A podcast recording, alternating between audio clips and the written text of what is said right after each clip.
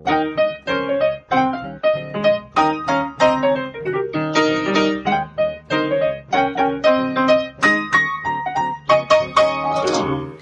und herzlich willkommen zu Folge 31 vom Was denkst du denn Podcast. Mein Name ist Nora Hespers. Und meiner Rita Molzberger. Hallo, wir hatten ja mal angekündigt, dass wir uns mal auseinandersetzen wollen über die Thematik öffentlich und privat. Und Rita hat auf ihrem Spaziergang hierhin schon direkt einen Aufhänger gefunden, im wahrsten Sinne des Wortes. Aha, genau, einen riesigen. Das ist auch gut so, weil ich vergessen habe, von welchem Thema ausgehend wir eigentlich aufs Thema gekommen waren. Ich glaube von Hannah Arendt aus, die kann man da schlecht ignorieren. Aber was ich gesehen habe, ist jetzt eine riesige Plakatwand, quasi schräg äh, gegenüber bei dir vor der Tür. Auf die der ich steht, ignoriert habe bis jetzt. Ja, zu Recht. da steht drauf, ich habe es mir notiert, drinnen warten, draußen starten, draußen mittendrin. Und dann dachte ich so, ja, also wenn man privat und öffentlich als drinnen und draußen konnotieren würde, dann wäre das ein hübscher Aufhänger. Ich habe es aber nicht so richtig verstanden. Also ich mache mir immer noch Gedanken Wie das und hatte Geilste- das Gefühl, es ist auch ein bisschen zynisch. Denn das Geilste ist, als du mir das vorgelesen hast, habe ich überlegt, wofür könnte das werben? Ja, da kommt man nicht drauf. Und ich hatte wirklich, also als Rita dann sagte, wofür es wirbt, war ich so, bäh. Ja. Äh, drinnen Bier trinken, draußen rauchen. Ich war, ja, es ist für wohl für Zigaretten. Ich habe gar nicht richtig hingeguckt, wenn ich ehrlich bin, aber ich glaube, da waren junge Menschen mit Zigaretten drauf. Nicht, dass ich jetzt was Falsches erzähle. Das kriegt man bestimmt raus, wofür das war. Ich wollte gerade sagen, aber das Ding ist halt, wenn die Slogans ja schon nicht selbsterklärend sind Ja. im Zusammenhang, dann Ja, ist ja. es ja vielleicht auch gar nicht so richtig gut gelaufen. Nee, es gibt ja auch, Werbung. ja, geht, ne? es gab ja auch dieses draußen zu Hause für eine bekannte Outdoor äh, Artikel. Ach so, ja, ja, ja, ja, genau. Was ich auch so, also im Rahmen von Winter und Obdachlosigkeit jetzt auch nicht so unzynisch fand.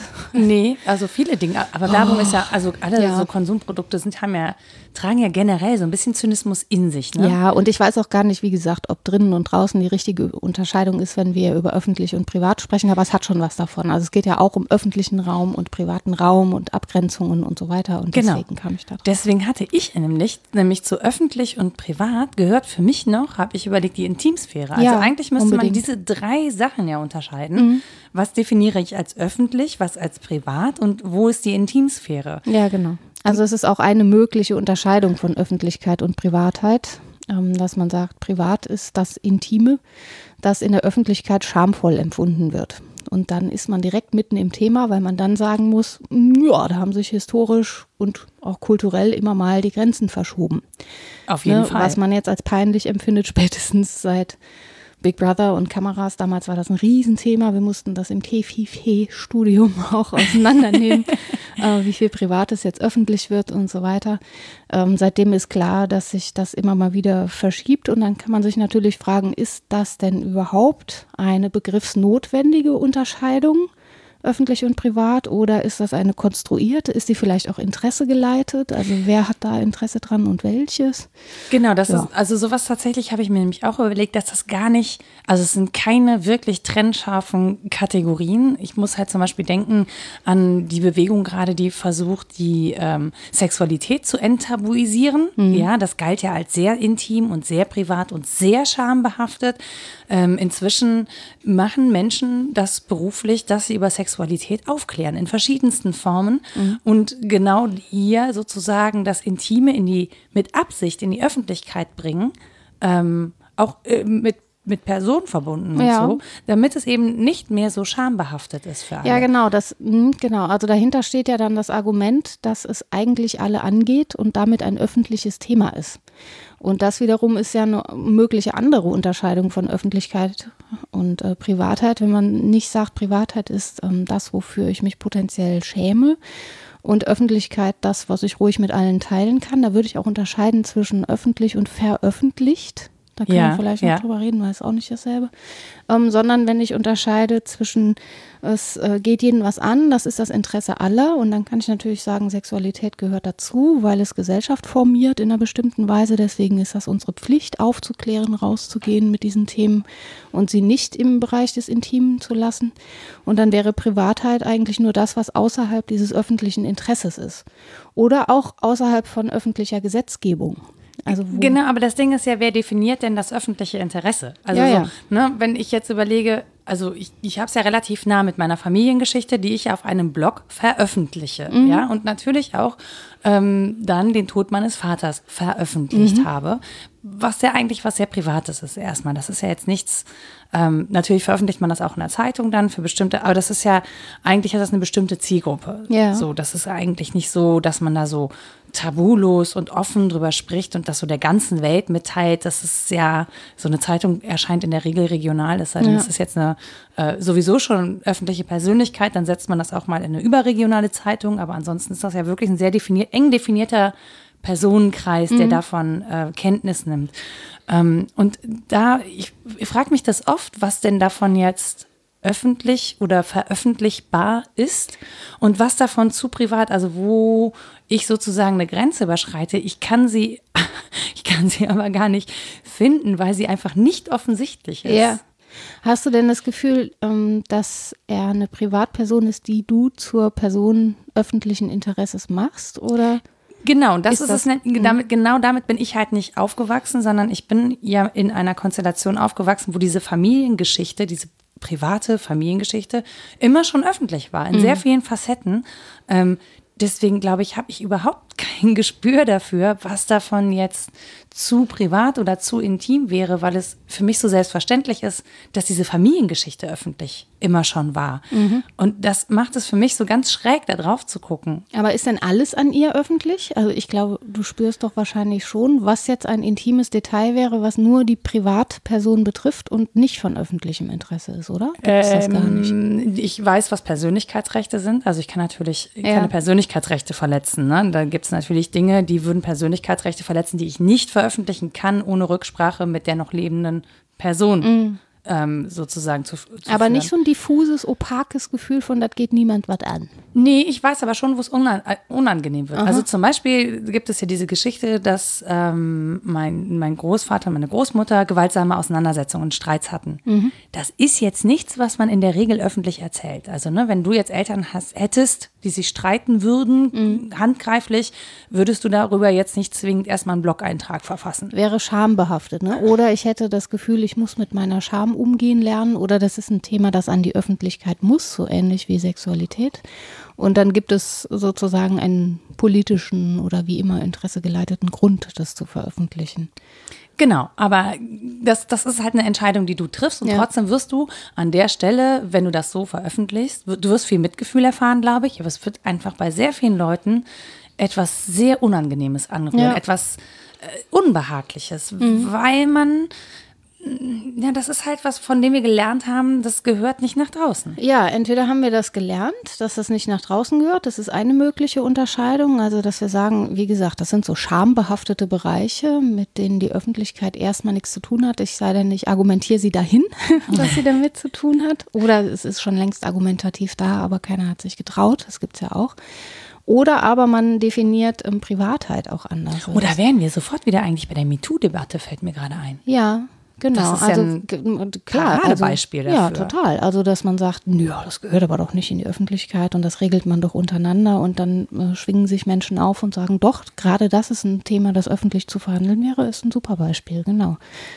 Was daran äh, sich auch abbildet, können wir auch bei dem Beispiel bleiben, ist, dass ich Privatheit auch definieren könnte als das, was nur mir allein, mir als Individuum, vielleicht auch mir als Subjekt im philosophischen Sinne zugänglich wäre. Das wäre eine Unterscheidung, die auf äh, Augustinus zurückgeht. Der macht das natürlich im religiösen Kontext äh, fest und sagt, äh, privat ist letztlich das, was meine Seele mit Gott verhandelt. So, Also das ist wirklich niemand anderem zugänglich.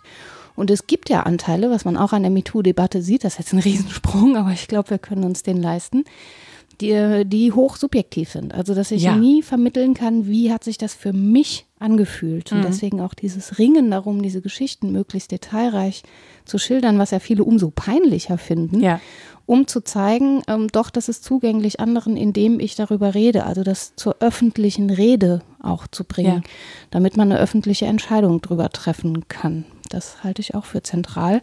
Und trotzdem kann es schon sein, dass da so ein Anteil von reiner Subjektivität und Individualität bleibt. Und das wäre dann so der letzte Rest privat vielleicht. Ja, und es bleibt ja einfach auch etwas, ähm, wo das nicht jeder öffentlich von sich preisgeben möchte. Also es Ja. bleibt trotz dieser, obwohl sehr viel mehr Frauen natürlich jetzt nach vorne gehen und das öffentlich erzählen, bleibt es so, dass sehr viele Frauen, die das genauso erlebt haben, also dass nicht jeder in der Lage ist, darüber öffentlich zu sprechen. Ja, aber es hat auch nicht jede den gleichen Zugang zu Innerlichkeit. Genau, und das, ich glaube tatsächlich, dass wir öffentlich und privat eigentlich eher sehr subjektiv unterscheiden. Also eigentlich entscheide ich persönlich darüber, was von mir mache ich öffentlich, was ne, oder veröffentliche ich auch nicht nur schriftlich, sondern auch äh, im Gespräch mit anderen Menschen. Ja, also wo öffne ich mich, ja, Ja. meine Privatsphäre und wo halte ich mich sozusagen geschlossen, wo schütze ich mich, ich meine Intimsphäre, meine Gedanken, ähm,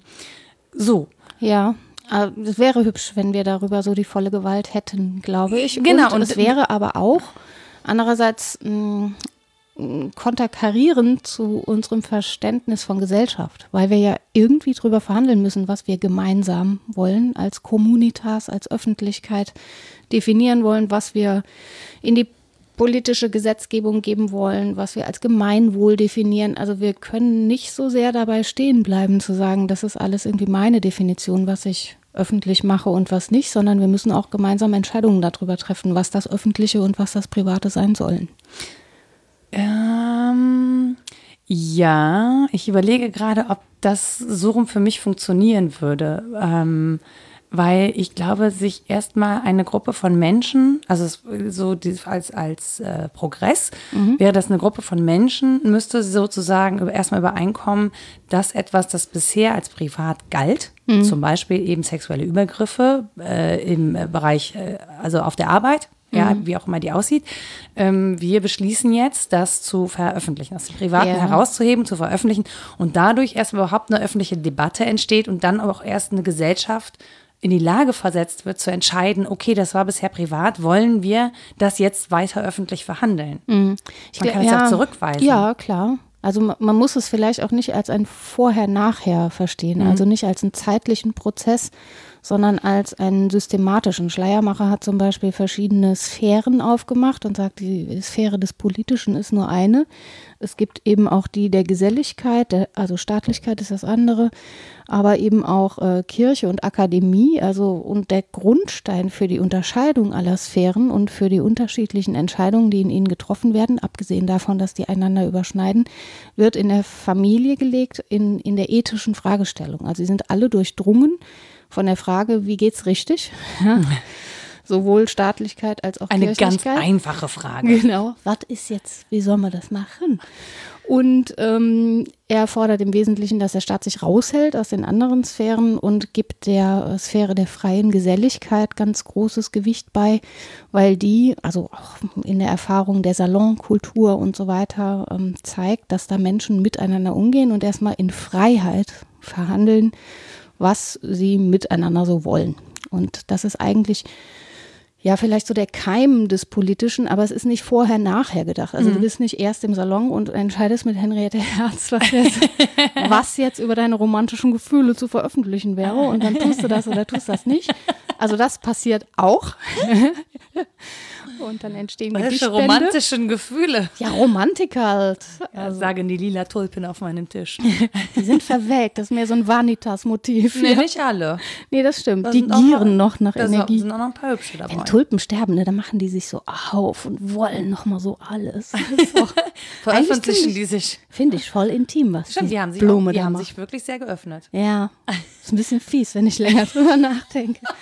Bitte bedecken Sie sich. Ich empfinde das als zu intim. Warte, ich, ich drehe sie ab Ja, nein, nein, das ist, sie wohnt ja hier. Ich bin ja eingedrungen. in die Privatsphäre meiner Tulpen. Ja, genau, die hat bestimmt auch einen. Ja, aber das, Ja. das ist eigentlich, ist es, glaube ich, ein ganz gutes Beispiel. Ne? Also in, in unserem Haus, ähm, wenn wir das als Privatsphäre mal definieren, können Ja. wir die Tür zumachen. Äh. Wenn es gut läuft, ne? also wenn wir in einem freiheitlichen Staat leben, wo wir nicht abgehört werden, lalala, das ist erstmal die Grundvoraussetzung. Ne? Die müssen wir definieren, weil die Zeiten gab es, wo das anders war.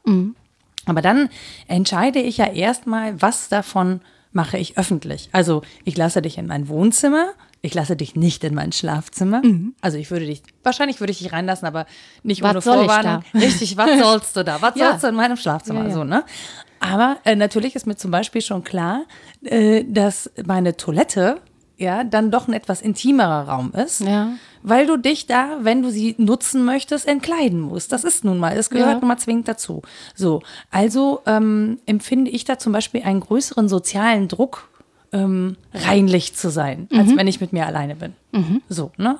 Das heißt, das ist so eine, da teilen wir sozusagen eine Intimsphäre. Ist potenziell geteilter Raum, ne? Genau, potenziell geteilter Raum, Mhm. aber nur halt, wenn ich Besuch habe. So. Ähm, das ist aber was, das habe ich sehr unter Kontrolle, wer Mhm. hier reinkommt und wer hier rausgeht. Ich habe dank einer breiten Fensterfront nicht so gut die Kontrolle darüber, wer hier reinguckt. Ja. Und Pinkeln ist ja irgendwie ist. auch Menschenrecht. Wenn jetzt jemand draußen steht und sagt, ich muss ganz dringend, ich bin im achten Monat schwanger, dann sag mal, nein. Nee. Ja, und es kann ja sein, dass jemand überraschend auf deine Toilette muss. Ja, ja. Ja, nein, aber so, also das finde ich, das hat man sehr gut unter Kontrolle. Hier kann ich sehr gut entscheiden, wo ist mein, also welchen Mhm. Raum öffnen, welche Privatsphäre öffne ich dir und welche lasse ich einfach geschlossen, weil Ja. sich nichts angeht. Ähm, jetzt ist es ja so, dass wir zwar auch im Öffentlichen glauben, wir hätten die Kontrolle darüber, die uns aber ja tatsächlich massiv entzogen ist. Ja, das stimmt. So. Und das finde ich, da fängt es halt wirklich an, schwierig zu werden, Genau. weil wir ja vermeintlich private Dinge teilen, aber sobald wir private Dinge schriftlich digital niederlegen oder in Bildern oder in Videos, sind die potenziell öffentlich zugänglich. Ja, genau. So. Deswegen auch diese Unterscheidung, auch ich entscheide da alleine drüber. Jein, ne? Also ich bin schon beteiligt am Prozess, aber der ist eingelagert in so viele komplizierte andere Prozesse. Richtig. Ja, ja. Aber das genau. meine also das, Ding ist halt, warum ich darauf bestehe, zu sagen, ich entscheide da alleine drüber, dass man sich diese Entscheidung bewusst macht und dass man sich für, für sich selber auch bewusst macht, was ist für mich privat? Also Mhm. wo sind die Grenzen meiner Intimsphäre? Wir hatten ja diesen Fall der ähm, Journalistin, die äh, ihre ähm, vierjährige Tinder-Mitgliedschaft hat auswerten lassen. Ja, ja, ne? ja. Die, Ach, stimmt, darüber Genau, die ihre vielen Seiten hat zuschicken lassen und der dann erst bewusst wurde, also auch erst dann bewusst wurde, was für intime Nachrichten sie ausgetauscht hat und dass die alle potenziell für andere Leute zu lesen waren. Ja. Und ich glaube, dass dieser Bewusstseinssprung fehlt. Ja, das kann gut sein. Also ich habe darüber nachgedacht, auch im ähm, Nachgang der Unterscheidung zwischen Tyrannei und Politik. Weil Tyrannei im Prinzip auf dem ähm, Theorem von Opazität und Undurchsichtigkeit fußt. Da möchten Menschen ihre privaten Interessen durchsetzen, aber das sind die öffentlich herrschenden Menschen. Das ist schon die perfide, äh, Ja. ja, die Perfidität des Ganzen. Und äh, das heißt, dass sie ein Interesse daran haben, vieles zu verschleiern. Jetzt kann man aber auch verschleiern, indem man das Prinzip Verschwinden in der Sichtbarkeit, wir hatten mal ein Symposion dazu, deswegen finde ich ähm, den Ausdruck, finde ich wirklich gut, pflegt und sagt, also das ist so eine große Datenmenge und auch Ja, so ja, ein ja. großer Wust, dass ähm, gewissermaßen, wir hatten es schon öfter davon, wenn jetzt nicht der passende Fischsuchalgorithmus äh, bedient wird, dass man darin verschwindet. Und auch das kann natürlich ein Prinzip von Tyrannei sein, dass man wahnsinnig viel veröffentlicht, ja, alles raustwittert und in Wirklichkeit ganz andere Interessen im Hintergrund eine Rolle spielen, die eben undurchsichtig bleiben. Da bimmelt's. Das wird eine Reihe. Ich Ey, jedes Mal ein bestellt. anderes Geräusch. Wahrscheinlich ja. Vielleicht äh, Ey, da will ein- jemand auf deine Toilette. Nein, lieber Himmel, doch jetzt nicht. Ähm, nein, das, äh, jetzt geht's halt gerade nicht. Ja, es sind ja noch andere Menschen im Haus. Ja, auch so eine Hausgemeinschaft, du hast ja, Ja. abgehoben auf Abgrenzung und Türen aufmachen Ja. und Türen zumachen. Diese Tür bleibt jetzt zu. ja, ist besser, auch für den Klang. Ja.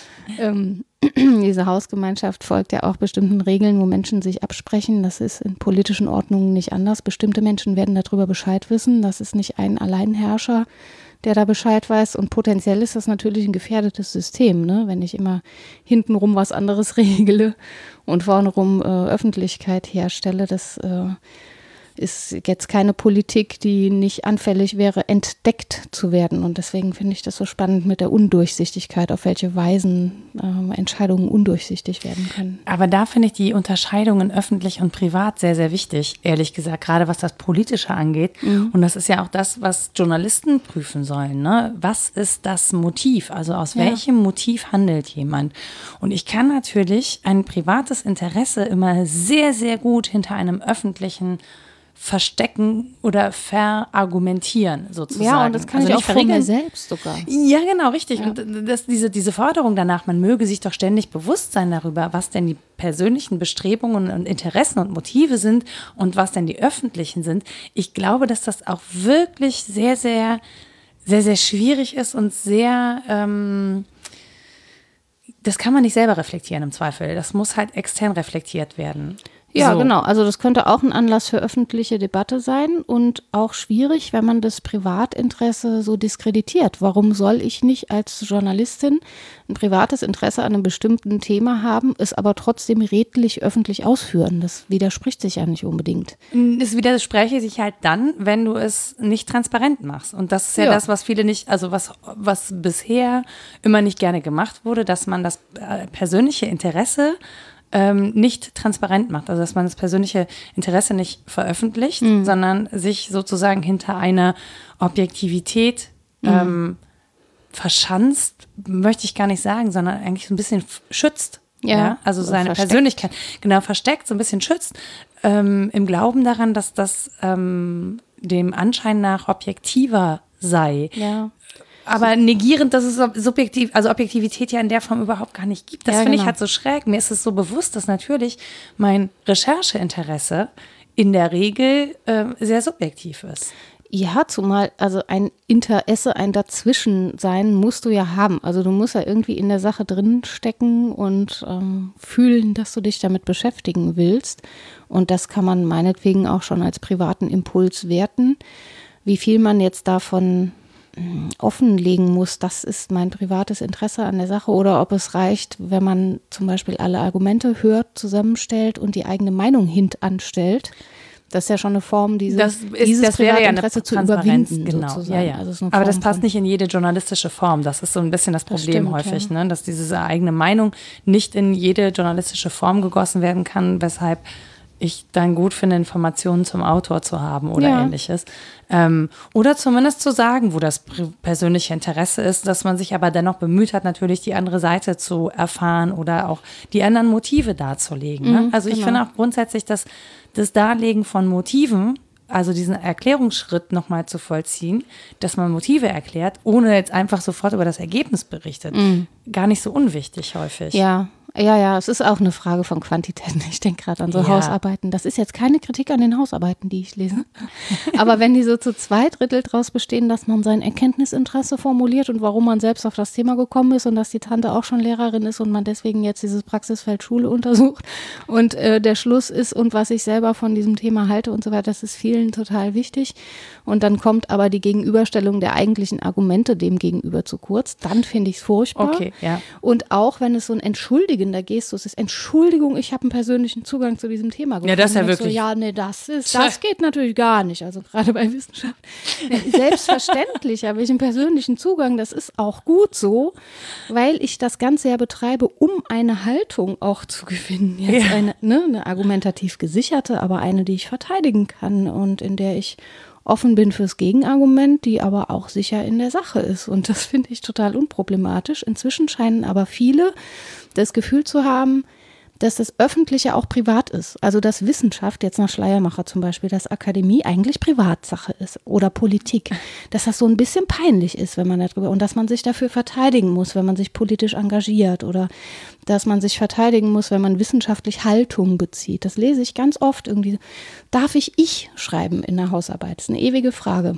Das muss doch irgendwie so neutral formuliert sein dass dann nur die Argumente in Geltung sind. Und ich denke, ja, ja, also klar, später bei richtigen wissenschaftlichen Veröffentlichungen ist das so.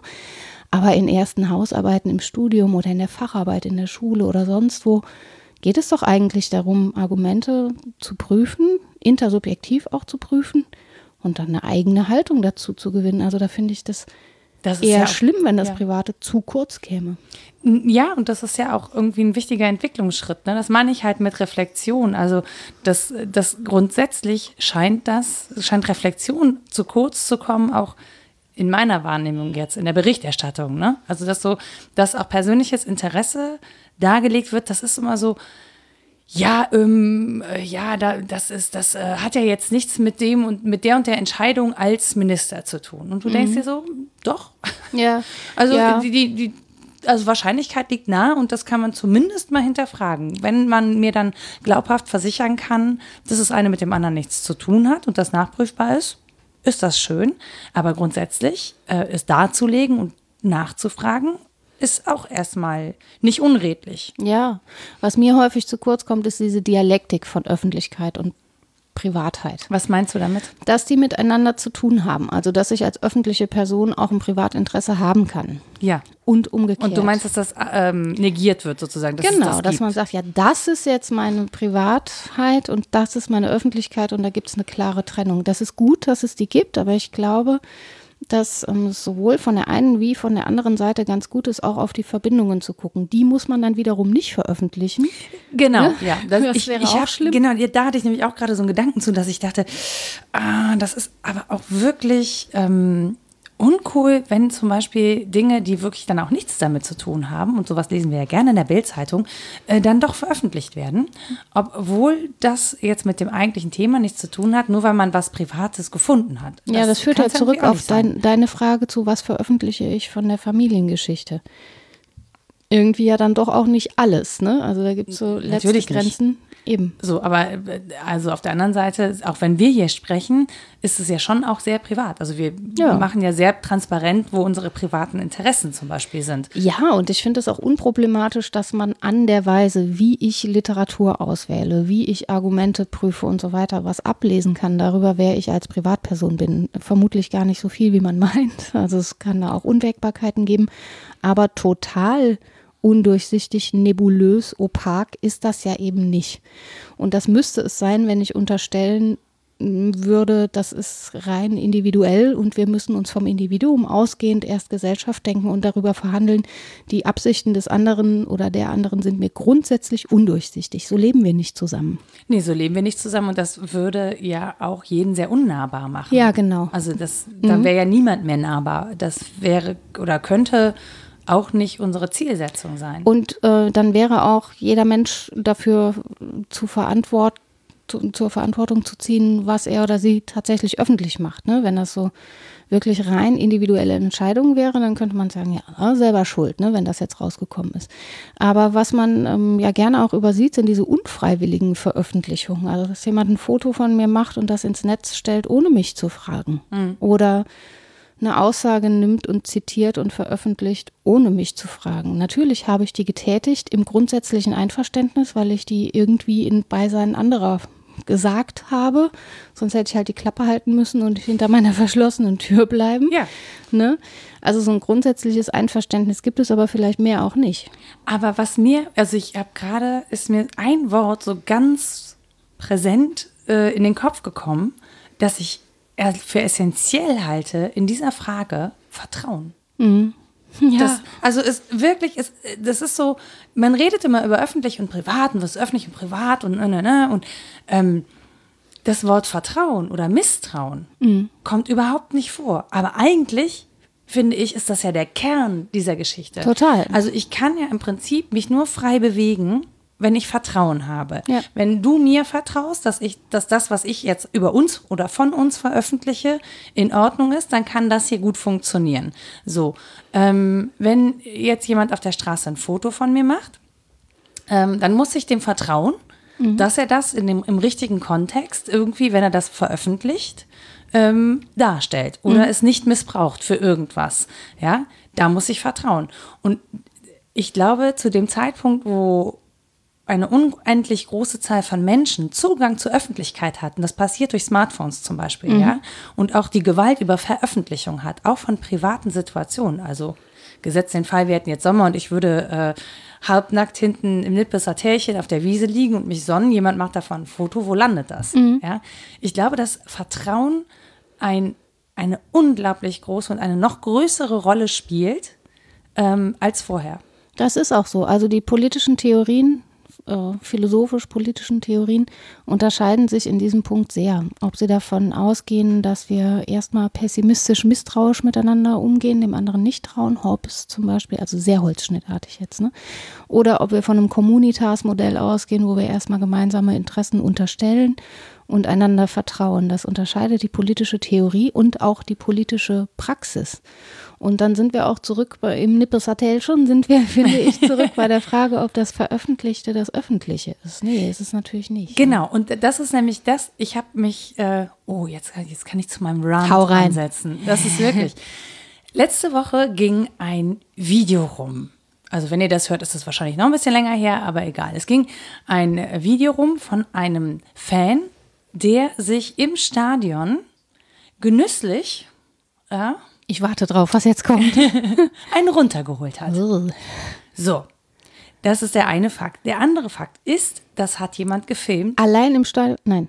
Nee, mit anderen. Mit, äh, also, also okay. in Gesellschaft von, aber das Spiel schien anscheinend nicht Ach, so anregend zu sein. Ja, Das doch. Musste, musste sich irgendwie ablenken oder Okay. beschäftigen ähm, und selber für Anregungen sorgen. Ich weiß es nicht. Auf jeden Fall wurde das gefilmt Mhm. von verschiedenen Leuten, die einfach draufgehalten haben. Die haben das gefilmt und haben das an andere Leute geschickt. Mhm. So, ich habe es nicht, äh, ich habe es nicht irgendwie als Video bei Facebook oder so gesehen, sondern eher so in Messengern. So, ich wusste nicht, was auf mich zukommt und musste mir das angucken. Weil jemand schrieb, haha, dem Fan war langweilig oder so. Und du konntest am, am Vorschaubild nicht sehen, was kommt. Ich habe mich aus ganz verschiedenen Gründen aufgeregt. Erzähl. Naja, das eine ist, natürlich, ja, gibt es gute Gründe, dass, äh, dass es nicht besonders schicklich ist, sich gerade im Stadion in der Öffentlichkeit einen runterzuholen. Ja, so auf der anderen Seite ist das, Entschuldigung, aber es ist, eine ganz normale Handlung, die viele Männer verführen und auch viele Frauen. Also äh, Selbstbefriedigung ist jetzt irgendwie nichts Dramatisches. Es muss vielleicht nicht in der Öffentlichkeit sein oder äh, im Stadion. So. Ähm, das ist das eine und entsprechend ist dieser Mann dann auch von den Ordnern aus dieser Me Menschen, das waren jetzt nicht so viele, aber ne, da entfernt worden. Der musste dann halt weg. So, das finde ich völlig in Ordnung. Da gibt es Regeln, die, es wurde dafür gesorgt, dass diese Regeln eingehalten werden. Was aber dieses Fehlverhalten nicht macht, ist diesen Menschen zum Freiwild für Leute, die meinen, das filmen und veröffentlichen Ja, zu müssen. Und an der Stelle rege ich mich wirklich massiv auf über mangelnde, das klingt total, das klingt jetzt so Frau Rottenmeier-mäßig, ne? aber über mangelnden Anstand. Ja. Ja, klar. das ist überhaupt null von öffentlichem Interesse. Ja, also ich würde Es sagen, das ist ein Fall von asozialer Kontrolle statt sozialer Kontrolle.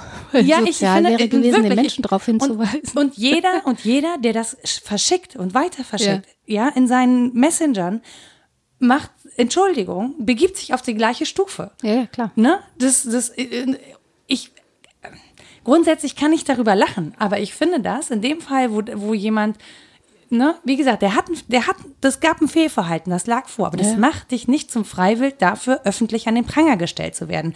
Und an der Stelle muss doch eine persönliche soziale Kontrolle einsetzen und sagen, keine Ahnung, ich habe das gefilmt, ich zeige das jetzt meinen besten Freunden, wir bebissen uns darüber und dann ist das irgendwie so im Freundeskreis. Und dann, aber das weiter in soziale Netzwerke zu geben, hochzuladen, so dass es dann auch veröffentlicht werden kann und äh, was diese Handlung dann unverhältnismäßig vielleicht für Folgen haben kann, wenn er vom Arbeitgeber entdeckt wird oder was auch immer.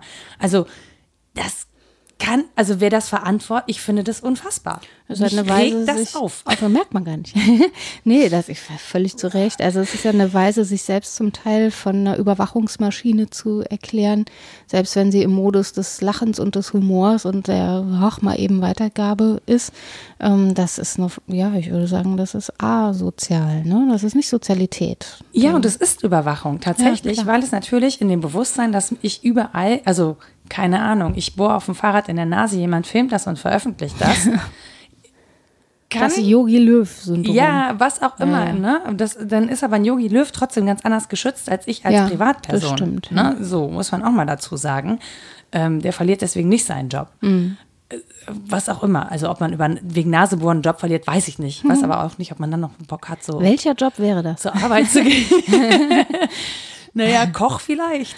Ja, oder äh, Fräulein Rottenmeier. Genau. So Anstandsdame. Ja. Naja, aber auf jeden Fall, ähm, das ist so, wenn ich mir nirgendwo mehr sicher sei, sein kann, dass ich, wenn ich mich in der Öffentlichkeit bewege, nicht auch veröffentlicht Ja. werde, Ja. dann befinde ich mich in einem ständigen Bewusstsein, dass ich sozusagen kontrolliert werde. Ja, deswegen finde ich das zu viel verlangt, zu sagen, ja, entscheide doch selber darüber, was du veröffentlichen willst. Sei dir darüber bewusst und reflektiere das und tu das. So kontrollierbar ist es ja längst nicht mehr. Also Nee. Richard Sennett hat, ähm, ich glaube, 1986 schon, muss ich nachprüfen. Warte, ich habe das in der Liste, ich guck mal eben. Ja, 86 äh, vom Verfall und Ende des öffentlichen Lebens gesprochen. Das ist so ein Grundlagenwerk zu Privatheit und Öffentlichkeit und der spricht von einer Tyrannei der Intimität. Es gibt aber auch sowas wie eine Tyrannei der Veröffentlichung, finde ich. Also das An der Stelle Genau, also einerseits drängt mir da jemand seine Intimität auf. Ich hätte das auch als unangenehm empfunden oder als unpassend oder was, diese Frage, warum in diesem ja, Raum warum muss man sich, mir das ne? schicken? Also, Nee, warum muss der das auch machen, wenn ich Ja, daneben das- stehe? Also das das, ist auch. Tyrannei von Intimitäten, das andere Ja, ja. ist aber Tyrannei von Veröffentlichung. Also dass da Privatinteressen und sei es gemeinsam drüber lachen, äh, vorherrschen über ähm, die Entscheidung, wie wäre denn jetzt ein richtiger Umgang damit? Also das ist vielleicht das, was Schleiermacher meinte. Vielleicht stelle ich mir erstmal die ethische Frage oder habe gelernt, dass zumindest all diese Fragen von Öffentlichkeit und Privatheit in den unterschiedlichen Sphären einen ethischen Anteil haben. Ja. Ich kann nicht davon ausgehen, dass es einfach nur eine Mitteilung von Information ist, wenn ich dieses Video weiterschicke, sondern ich mache damit eine Aussage. Eine ethische Aussage. ja, auch und, und eine persönliche, ne? Ja. Also, ich habe dann auch einfach über verschiedene Sachen nicht nachgedacht. Also, ich kann, und, und das Ding ist ja, es gibt ja nicht nur diesen Impuls, jemanden im Stadion beim Wichsen zu filmen, ja, sondern es wird ja auch, dieser, diesem Impuls wird ja auch ständig nachgegeben, wo es etwas zu in Anführungsstrichen sehen gibt. Und Mhm. was ja auch dazu führt, dass zum Beispiel die Unfallgefahr steigt an Unfallorten, weil Menschen gaffen, das mit dem Handy filmen müssen und veröffentlichen müssen. Mhm. Wo bitte ist an solchen Dingen das öffentliche Interesse? Ja, warum? Ja, das ist private Schaulust, ne? die dann aber veröffentlicht wird und dann kriegt man irgendwie den Eindruck, das sei was Öffentliches, weil das alle tun. Ist aber nicht so. Also wenn man bei der Definition bleibt, dass das Öffentliche das Aber es ist. wundert mich, dass so viele Leute überhaupt gar keine Probleme damit haben, Ja, ich es glaub- selbst ja. zu machen oder es auch weiterzuleiten. Ich glaube wirklich, dass wir in definitorischen Fragen sind und dass das Öffentliche mittlerweile als etwas empfunden wird, das definitorisch das ist, zu dem alle Zugang haben. Das ist aber nicht dasselbe wie das, was für alle von Interesse ist. Nur weil ich Zugang habe, muss das noch nicht ein geteiltes gesellschaftliches Interesse sein. Genau. Und die Unterscheidung würde vermutlich schon helfen, um ein bisschen was auch mal hinterm Vorhang zu lassen. Ja, und das, das Ding ist halt wirklich, ähm, klar reg ich mich auf und klar weiß ich, dass ich mich damit auch nicht zwingend beliebt mache, dass es Menschen gibt, die denken, "Mö, wie spießig, wie doof ist das denn? Aber ich glaube, man muss sich einfach vorstellen, da wären wir eigentlich schon wieder bei Kant, man muss sich einfach vorstellen, das würde einem persönlich passieren. Ja, das oder das wäre so ein allgemeines Prinzip. Ja, genau, ein allgemeines, genau, man muss sich vorstellen, es wäre ein allgemeines Prinzip, ja. Jemand ähm, filmt Kinder, die, keine Ahnung, an einer Wasserpfütze spielen. Die haben alle nichts an. Ja, Ja? Das landet dann aber nicht bei Facebook, sondern in irgendeinem Kinderpornoportal. Mhm. Können wir das wollen? Ja, ja, genau, das ist die Frage. Und dass es als Kontrolle gut funktioniert, ist das eine. Deswegen haben jetzt Polizisten diese Bodycams. Es reicht ja, die zu tragen, ist Ja. so das Theorem, weil die Menschen wissen, oh, da bin ich potenziell beobachtet. Na, und weil das kann bewiesen werden. können. Genau. Äh, oder ob ich sage, die läuft quasi immer schon. Also äh, an allen Plätzen Ja. sind Kameras und die sind immer schon da. Das verschwindet dann so und dann kriegt man irgendwie diffus das Gefühl, also ich nicht, aber viele haben das Gefühl, das sei normal und richtig so, dass wir alles ständig sehen können. Ja, und dass wir auch ständig äh, beobachtet werden. Und anscheinend, ähm, ich habe gerade so den Gedanken, dass, äh, dass es uns anscheinend dazu verleitet, dass wir sagen, naja gut, wir werden zwar ständig beobachtet, aber solange uns dafür keiner bestraft, können wir uns ja weiter daneben benehmen. Und dass man sozusagen gar keine selbst eigene Impulskontrolle mehr hat, sondern sozusagen auf die externe Bestrafung wartet. Entweder so, ne, dass man so hofft, man verschwindet darin, oder es ist wirklich das Foucault'sche Prinzip, der sagt, das ist so, so eine Art lauter kleine gläserne Pyramiden, die aufeinander aufbauen, sodass jeder alles immer sehen kann. Der geht aus vom, von einer Konstruktion eines Panoptikons, äh, das Bentham entworfen hat, also ein Gefängnis mit so einem Turm in der Mitte, und die Zellen sind alle potenziell durchsichtig von dieser mhm. Mitte her. In Herr der Ringe gibt es, glaube ich, so eine ähnliche Konstruktion. Ich weiß nicht, ob das stimmt. Aber ich glaube, da gibt es so ein allsehendes Auge, im Prinzip so eine mhm. Gottesfunktion. Und das perfide ist, das jetzt so zu lagern, dass es nicht mehr eine Kontrollmacht ist, deren Auge überall ist, sondern das so zu verschachteln in diese ne, eher pyramidale Funktion, dass alle sich ständig gegenseitig sehen können, sodass jeder gleichzeitig Überwachender und Überwachter ist. Und äh, dann das Gefühl kriegt, das sei auch normal. Das ist die Konstellation, in der, in der wir zusammenleben. Und einen Rückzug in Privatheit gibt es eigentlich nicht mehr. Und daraus kann ich dann natürlich folgern, okay, äh, vielleicht gibt es irgendwo kleine Schlupflöcher. Hm. Ne? Gibt es aber wahrscheinlich nicht. Dann muss ich hoffen, dass ich in der Sichtbarkeit verschwinde. Oder aber, ja, dann nehme ich das positiv an und lebe das auch. Ne? Lebe öffentlich und versuche auch alles zu kontrollieren, was ich sehen kann. Und dann verschwindet eben Privatheit außer aus diesem. Dann verschwindet aber doch auch Freiheit ja, ist kein freiheitliches System, natürlich nicht, ist ein Kontrollsystem. Ja. ja. Und das finde ich das, das finde ich das, also klar, ich fühle mich, wenn ich das so kritisiere, ne, ich fühle mich natürlich auch als die, die jetzt Polizei spielt und sagt, du, du, du, das ja, darfst ja. du nicht, ne? Also das, ja, diese das, Außenposition ist immer komisch. Genau, mir ist das schon bewusst, dass das natürlich irgendwie so ein Moralapostel-Scheiß ist. Ähm, auf der anderen Seite. die Folge heißt Moralapostel-Scheiß. Öffentliche Moralapostel-Scheiße. Das können wir gerne so machen. Dann um muss, Gottes ich, Willen. muss ich ihn aber leider als explizit kennzeichnen. Ja, nee, lieber nicht. Ähm, ja, aber trotz allem habe ich irgendwie das Gefühl, dass man da jetzt mal echt so ein Appell statt. Also, dass man die Leute so ein bisschen aufrüttelt und sagen, hallo, was macht ihr denn da? Du musst es ja nicht mal diagnostizieren als Verlust von Freiheit. Man kann ja darauf aufmerksam machen, dass es möglicherweise um einen Verlust von Freiheit geht, wenn uns überall suggeriert wird, es gehe um Gewinn von Freiheit. Es ist ja so, du kannst alles machen, es ist alles cool. Ja, ne? also, dir so wird ja suggeriert, cool, bis sich jemand dabei filmt. Ja, auch dieses äh, ne, auf der Plakatwand draußen mittendrin. Das klingt so nach einem Riesenkonzept von Freiheit. Ja, ich kann ja. überall drin und draußen sein. Das kann total ineinander gehen. Ich muss das gar nicht entscheiden, wo ich die Tür zumache und wieder. Kann ich aber auch nicht. Also es ist auch ein genau. Verlust. Ja, ne? Es ist nicht nur ein Gewinn. Und solange man sich dessen bewusst ist, kann man ja meinetwegen gern auch entscheiden, dass man sehr öffentlich leben will und viel Privates rausblasen will über Fotos oder Twitter oder was auch immer. Ne?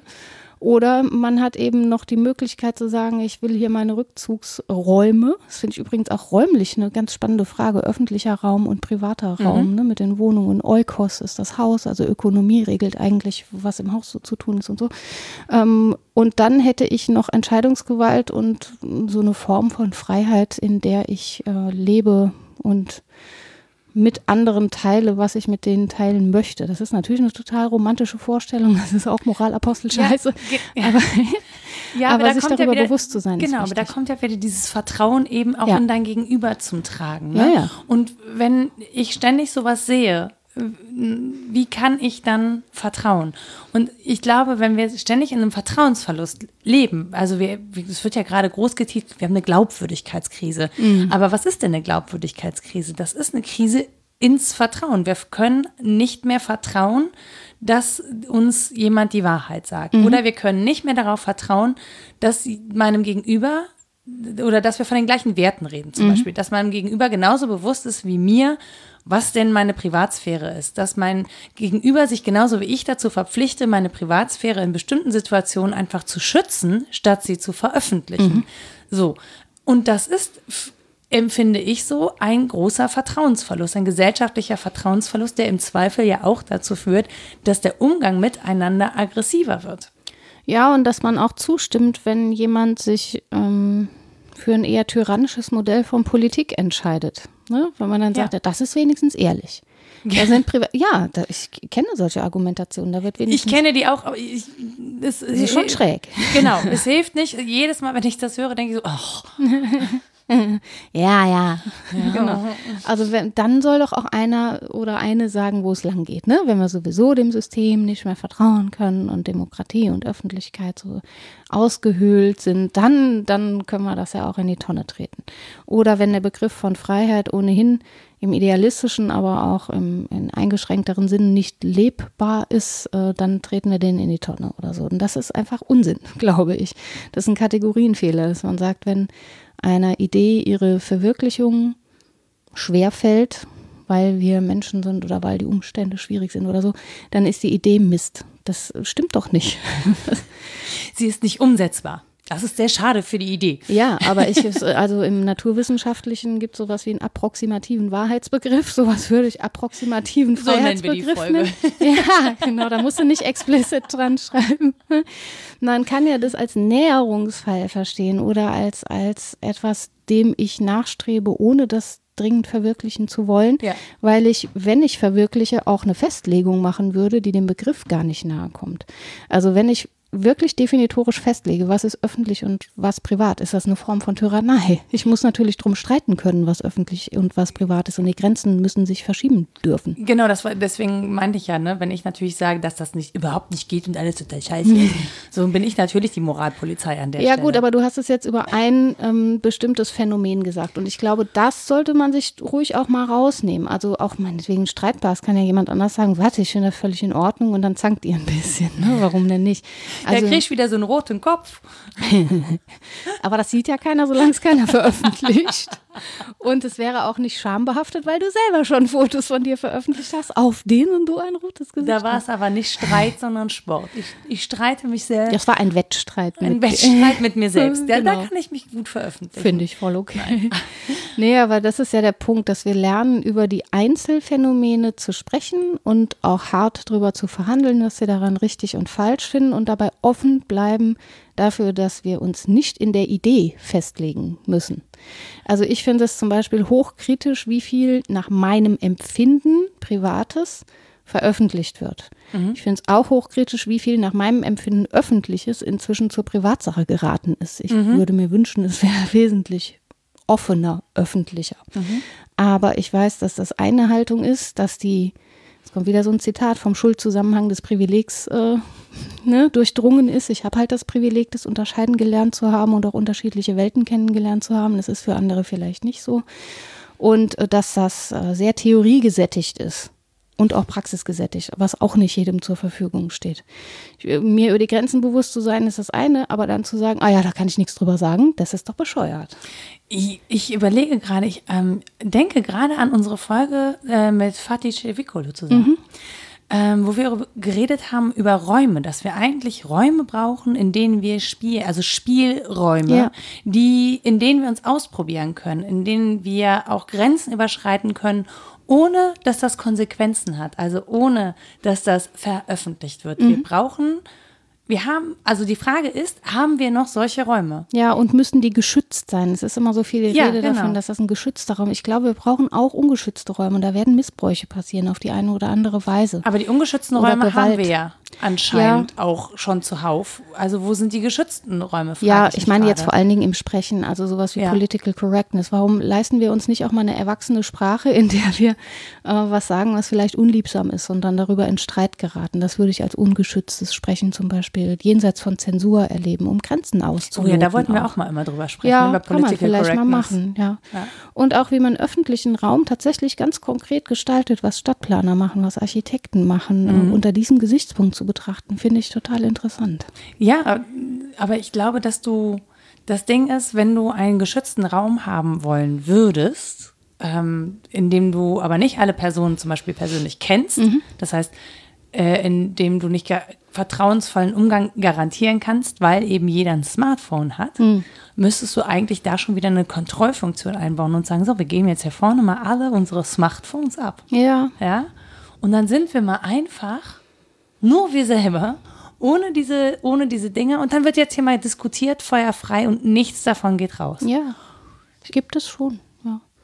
Ja, also, ja, ja, aber es ne? gibt es nicht mehr, ohne dass du vorne diesen eigenen Kontrollmechanismus ohne, einbauen ja, ohne musst. Spielregeln gibt es dann auch kein freiheitliches Spiel. Ich fand das immer beim Ultimate Frisbee so toll, dass man ohne Schiri spielt. Mhm. Äh, ne, dass sich gemeinsam geeinigt wird. Natürlich ist das die Regel. Es gibt keinen Schiri. Das ist die Regel, an die man sich halten muss. Mhm. Aber ohne Regeln kann man auch nicht spielen, weil dann nicht definiert ist, was ein Spielzug ist oder ne, wie man Punkte gewinnt oder so.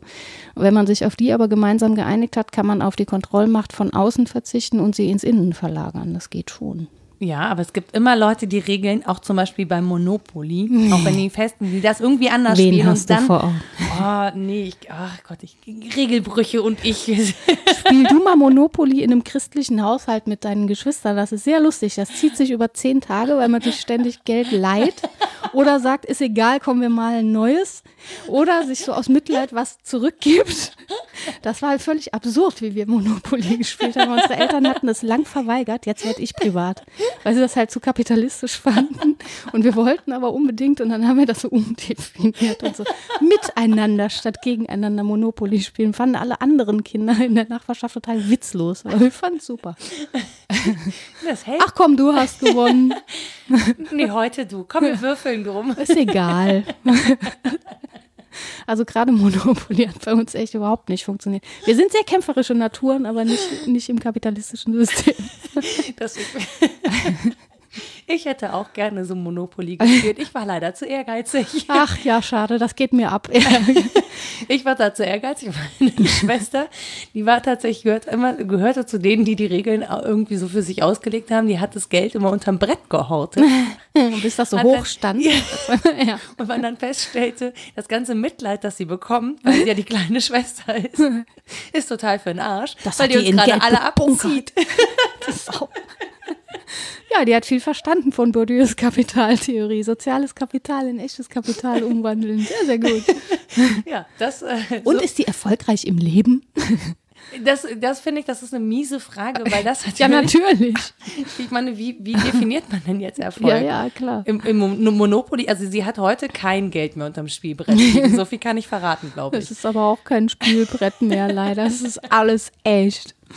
Ja, ja. Ja. Ja, man probiert sich da so aus. Das ist ja genau das, ne? Zwischen äh, öffentlichen Räumen, privaten Räumen. Wie richtet man sich die Regeln ein? Wer soll das kontrollieren? Kriegen wir das hin, das auch gemeinsam zu kontrollieren? Kriegen wir das in großen, großen, mit vielen beteiligten Gesellschaften hin? Sehr viel schwieriger als in einer kleinen Community.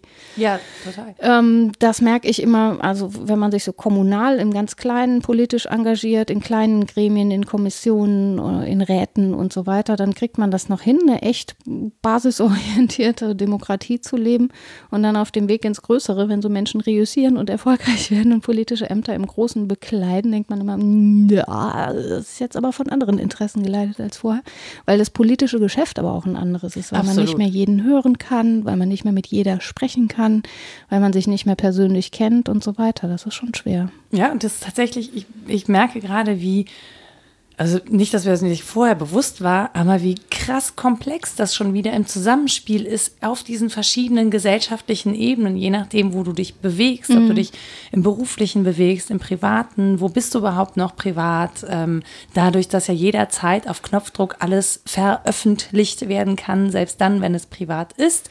Ähm, wie viel muss ich mich schützen, wenn ich mich schütze und Grenzen setze und Mauern baue, dann ist das definitiv immer ein Vertrauensverlust und so. Also man könnte sozusagen so ein, so ein Flowchart machen und das wäre ein wuster Haufen von Strichen und Kreisen und Gedöns, die in alle Richtungen zeigen. Ja, deswegen sehen meine Aufzeichnungen heute so aus, wie sie aussehen. Ja, ja. Also ich, wenn ich das versuche ähm, als Prozess im Kopf nachzuvollziehen, dann wird es nicht klarer, leider. Nee, nicht unbedingt. Also man kann sich halt auch darum bemühen, das sauber zu trennen. Und mir war das mm, zuerst hilfreich, zum Beispiel zwischen veröffentlicht und öffentlich. Das hat mir was gegeben. Das klingt so schön, das hat mir echt was gegeben. Nee, aber so analytisch fand ich schon, ah, das ist ein Gewinn. Andererseits natürlich wieder nicht, weil ich dann fragen muss, wo genau ist die du hast Grenze? gar nicht, genau. Ne? Und die Unterscheidung von öffentlich und privat ist halt eine, die man, äh, weiß ich auch gar nicht, was die für mich leisten muss, ob die jetzt begriffshistorisch ist oder ob die natürlich ist. Ist das natürlich, dass wir das unterscheiden? Ist das zwangsläufig so oder haben wir das hergestellt? Was leistet die, ist vielleicht die einfachere Frage. Also zu sagen, ja, das leistet auf jeden Fall was, dass wir das unterscheiden.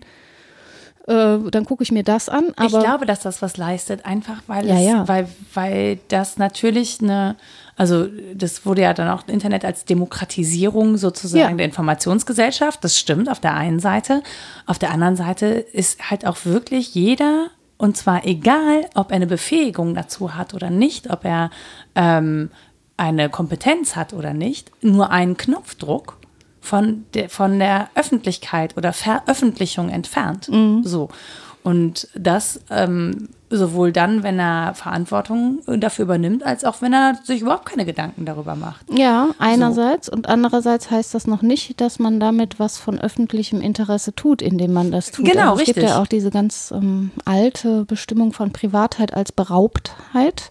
Das kommt auch vom, ähm, vom Wortursprung. In der Antike war privat zu sein eigentlich beraubt zu sein und zwar meiner vollgültigen menschlichen Möglichkeiten beraubt zu sein. Ich kann ein politisches Wesen sein, ich kann ein Gemeinwesen sein und im Privaten bin ich dessen beraubt. Da kann ich das gar nicht leben, da kann ich das gar nicht tun. Und deswegen auch ist nicht jede Form von Öffentlichkeit unbedingt ein Gewinn, sondern die, bei denen ich, also die Tätigkeiten im öffentlichen Raum, bei denen ich mein Menschsein als mögliches politisches lebe. Die, ja, die, wo ich mich nur öffentlich über jemanden lustig mache, der als Privatperson Schutz verdient hätte, sind es halt nicht. Ne? Hm. Ich überlege gerade, dass, dass, also wenn man Privatheit als das Beraubtsein von, von Öffentlichkeit und Gemeinschaft bezeichnet, dass das ein komplett anderes Lebenskonzept Ja. ist, sozusagen. Ja, ja, also, wo wir ja Privatsphäre so als Luxus und als Recht für uns in Anspruch nehmen, hat es eine Zeit gegeben, in der Privatheit den Ausschluss von der Gemeinschaft sozusagen ja dargestellt hat. Ja, genau. Oder wo man sagen musste, das ist eigentlich nur gerechtfertigt. Bei Seneca ist das, glaube ich, so ein Gedanke, dass er sagt, mit welchem Gefühl zieht der Weise sich zur Muße zurück? Eigentlich nur mit dem Gefühl, dass er dafür was für die Gemeinschaft tut. Weil er später wieder zurückkehrt ins öffentliche, ähm, kommunitative. ähm, Und dann das, was er Sinne da leben. in, intim sozusagen sich überlegt hat, wieder Genau. veröffentlicht. Genau. Das ist ein Kreislauf. Und dann ist das sinnvoll, dann, dann ist es Muße, dann ist es nicht irgendwie einfach nur Bespaßung oder Langeweile oder so, sondern dann hat es Gehalt, was ich privat und allein für mich gemacht habe. Sonst das ist es ein, weniger das ist ein wert. interessanter, interessanter Gedanke eines Kreislaufs anstelle einer Gegenüberstellung von öffentlich und privat. Ja, und auch das hat aber miese Grenzen. Ne? Dann muss nämlich jemand anders die Lohnarbeit, also die, das ist halt gut, wenn Sklaven das übernehmen in diesem Modell. Ja, damit du Ja. Zeit hast, sowohl für den öffentlichen Raum und für die Debatten Oder als auch Frauen. für deine Privatheit.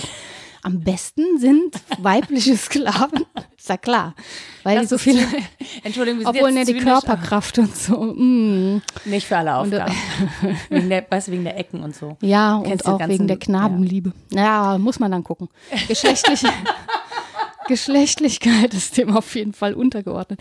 Aber das ist schon so. äh, Die, die, ne, es muss dann sprechende Werkzeuge geben, die den Scheiß erledigen. Äh, Dann Nee, aber die haben wir Zeit ja. für Wir haben ja so Staubsaugroboter und Das war ja Alexas auch lange so. die Hoffnung für politische Philosophie und für Freiheit, dass die Maschinen übernehmen und wir dann äh, ne, Eukos ganz anders leben können und Communitas ganz anders leben keiner. können. Und dann, was ist passiert? Ja. Was ist passiert?